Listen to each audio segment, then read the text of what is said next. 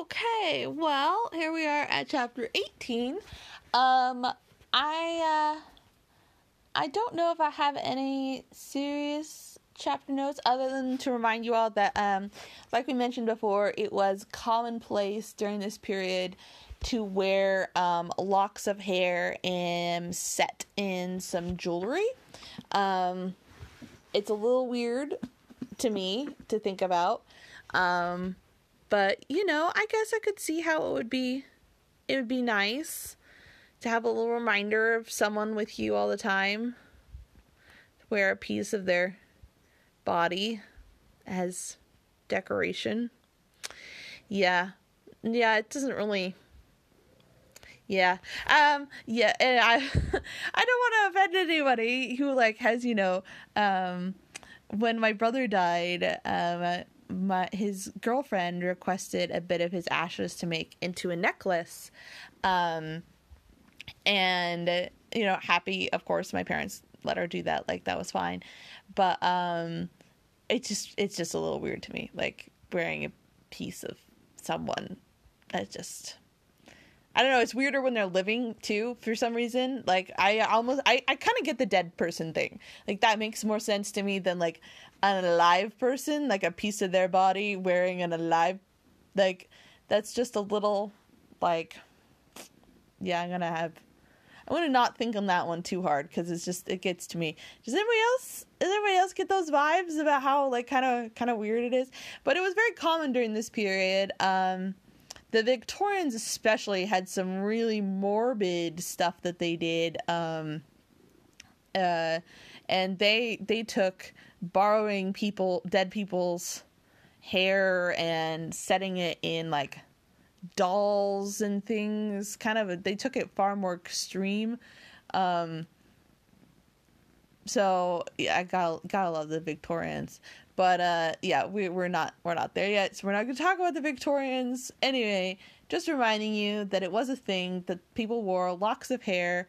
It was supposed to be all sweet and romantic to wear a lock of your lover's hair. Remember, Willoughby cut a lock of Marianne's hair and put it in his handkerchief and was going to carry that around with him as like a you know my lady's token. Um, so stuff like that. Um, not really my jive, but I I get it. It's it's it's a romantic thing. Sure, I'll I'll trust them when they say it's romantic, and we will um carry on. I think that's the only chapter note then for chapter eighteen. So we'll just get along.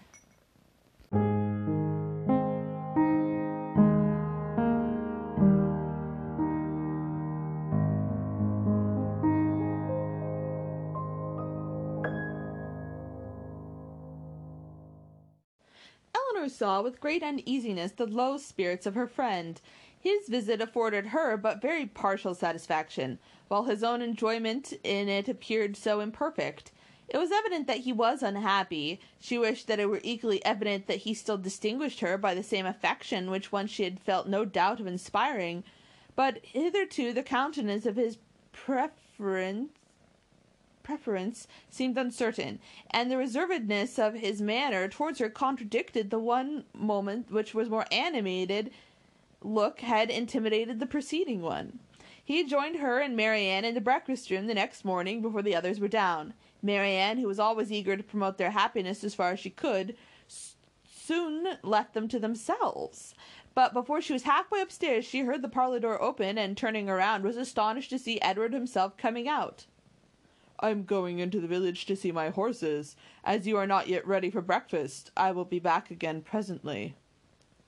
Edward returned to them with fresh admiration of the surrounding country. His walk into the village, he had seen many parts of the valley to advantage, and the village itself, in a much higher situation than the cottage, afforded a general view of the whole, which had exceedingly pleased him.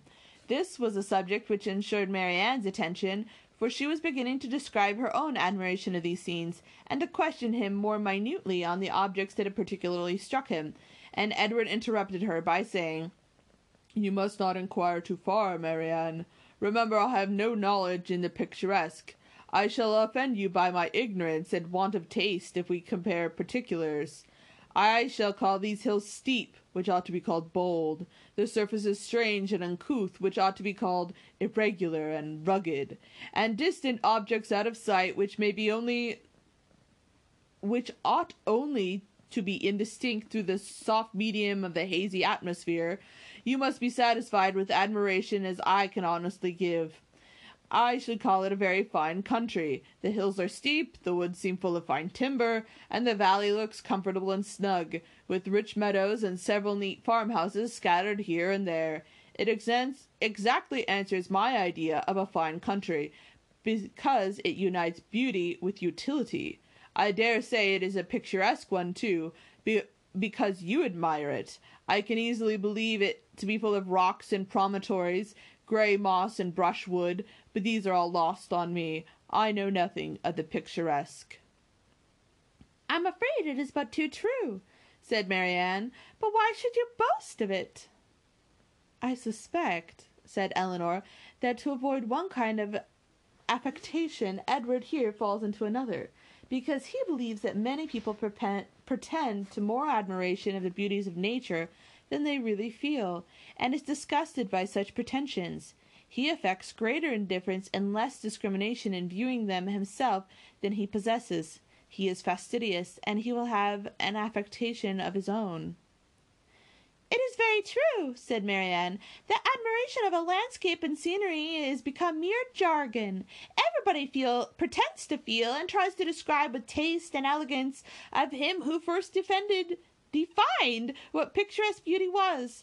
I detest jargon of every kind, and sometimes I have kept my feelings to myself because I could find no language to describe in them but what was worn and hackneyed out of all sense and meaning. Meaning.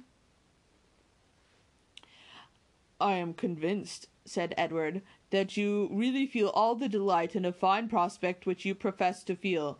But in return, your sister must allow me to feel no more than I profess. I like a fine prospect, but not on picturesque principles. I do not like crooked or twisted, blasted trees.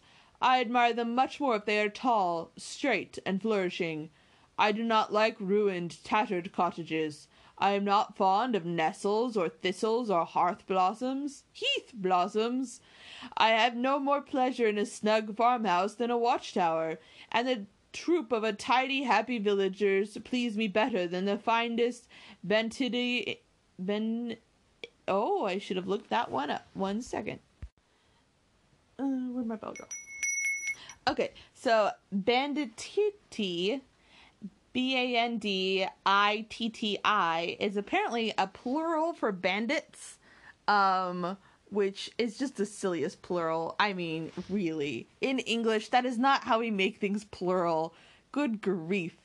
Um, anyway, but he's saying that a troop of happy villagers pleases me better than the finest group of little bandits in the world. you know, he's, he's, yeah, being a little sarcastic. Okay. Marianne looked with amazement at Edward and with compassion at her sister. Elinor only laughed. The subject was continued no further, and Marianne remained thoughtfully silent till a new object suddenly engaged her attention. She was sitting by Edward, and in taking his tea from Mrs. Dashwood, his hand passed so directly before her as to make a ring with a plait of hair in the centre very conspicuous on one of his fingers. I never saw you wear a ring before, Edward, she cried. Is that Fanny's hair? I remember her promising to give you some, but I should have thought her hair had been a little darker. Marianne oh spoke. Darn it, that was Mrs. Dashwood's voice. I'm not going to repeat it. Just pretend that was Marianne. Marianne spoke inconsiderately of what she really felt, and when she saw how much it pained Edward, her own vexation at her want of thought could not be surpassed by his. He colored very deeply, and after giving a momentary glance at Elinor, replied, Yes, it is my sister's hair. The setting always casts a different shade on it, you know. Elinor had met his eye, and looked conscious likewise. The hair was her own. She instantly felt as well satisfied as Marianne.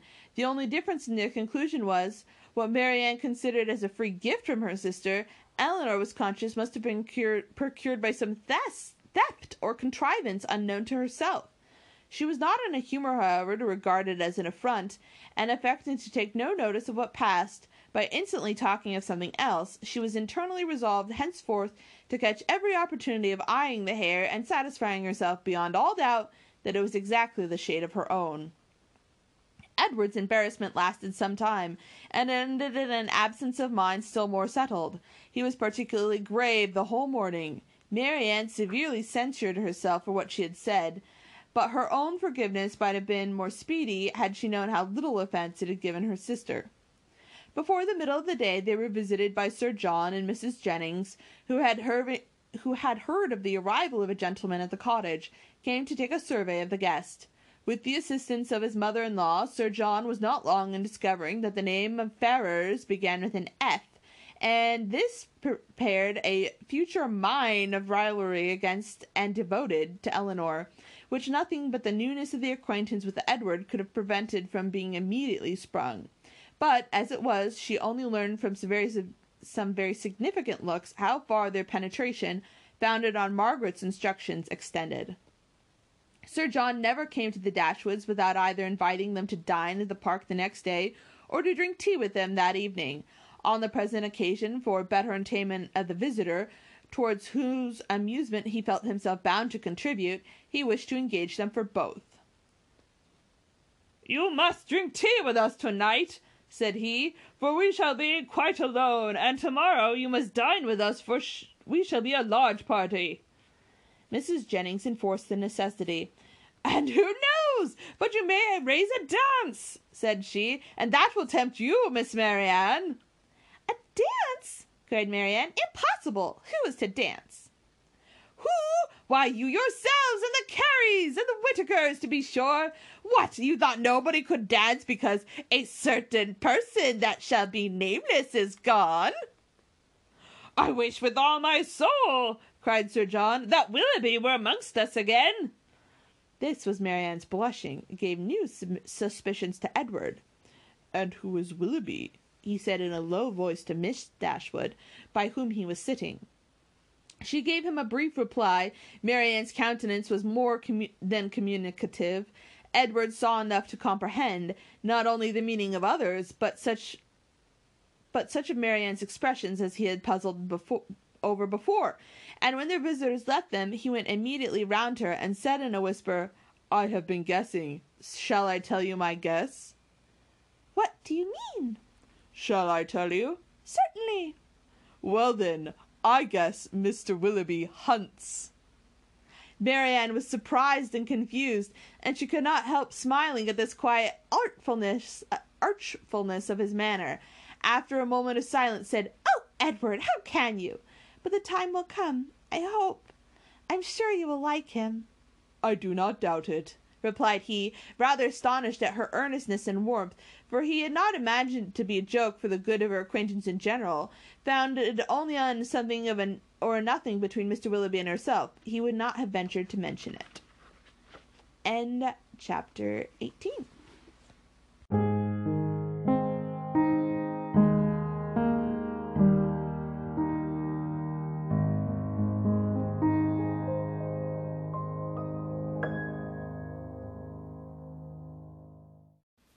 So Jill get the joke there at the end um, that he said Mr. Willoughby hunts because the day earlier in the day they'd been talking, or the day before they'd been talking about how a house had to have hunters. Um, and he said not everyone hunts, and she said some do. And then he went over and joked about how Willoughby must hunt. Um, if I was writing this, I would have made sure that joke went in the same chapter as the subject of the joke because I think that would flow better. But, but as, as I've mentioned before, I don't really get why Jane Austen broke her chapter. I guess I get why she broke her chapter where she did, but I would have put the joke in the same. Anyway, that's just my personal view as a writer, um, as an unpublished, unknown writer. Um I, you know so take that however you will. Um well interesting interesting. Um i liked you know him defining you know the valley in such very frank um descriptions you know steep hills instead of bold. And Elinor is right. And you know they talked a little bit about how like um, be- as the romantic movement came in, everyone had to be a bit more of a naturalist and pretend to, you know, love nature, and they're all trying to be in vogue.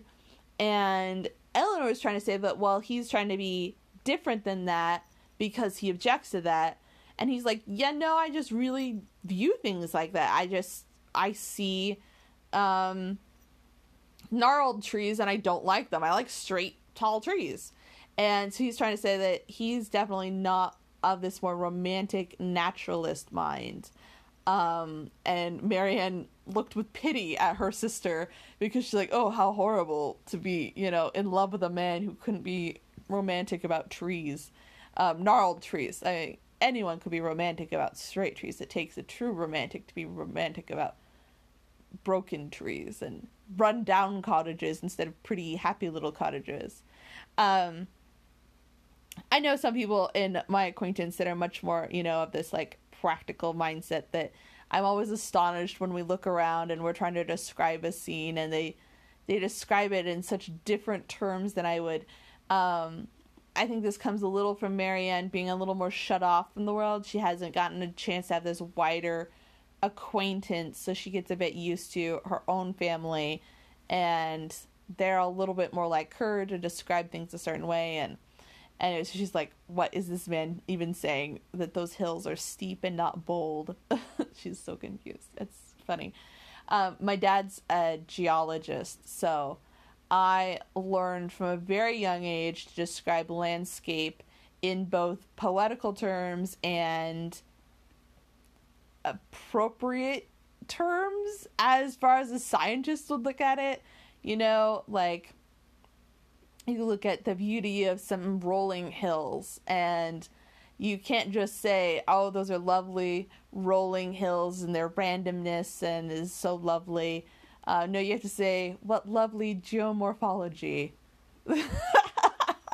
He wasn't always such a stick in the mud. I'm over exaggerating but um, so i get a little bit more of this like practical man who he um he's just got this other view of the world and i kind of like him for it um, Elinor seems to like him for it too.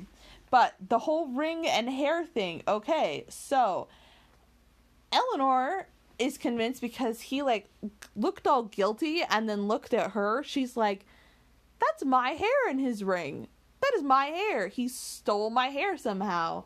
Um, either through um, you know, getting it from the servant or like literally stealing it off my head and putting in a ring and she's not offended by it. She's just determined to like check it out before she really gets offended by it. Um, and Marianne, of course, assumes that uh, Elinor has given it away willingly, and so very interesting. And Edward just seemed all kinds of awkward over it. So we'll have to see how that goes into the future. Um, that was a rather short chapter. Um, let's see about next next times is back to a more medium length. So we'll go chapter eight, 19 probably tomorrow. Um, I will just yeah, I'll just mention again that we have a new Instagram page. So if you are um, a user of Instagram, you can come find me over there. If you use any other platform that you'd like to see the podcast um, on in some form or other, just let me know. Uh, Twitter or um, TikTok or, you know, whatever. I could make something work perhaps. So we'll talk to each other on Thursday, my favorite day of the week. And I hope you all are safe and happy and healthy. And I look forward to tomorrow very much. Bye, everybody.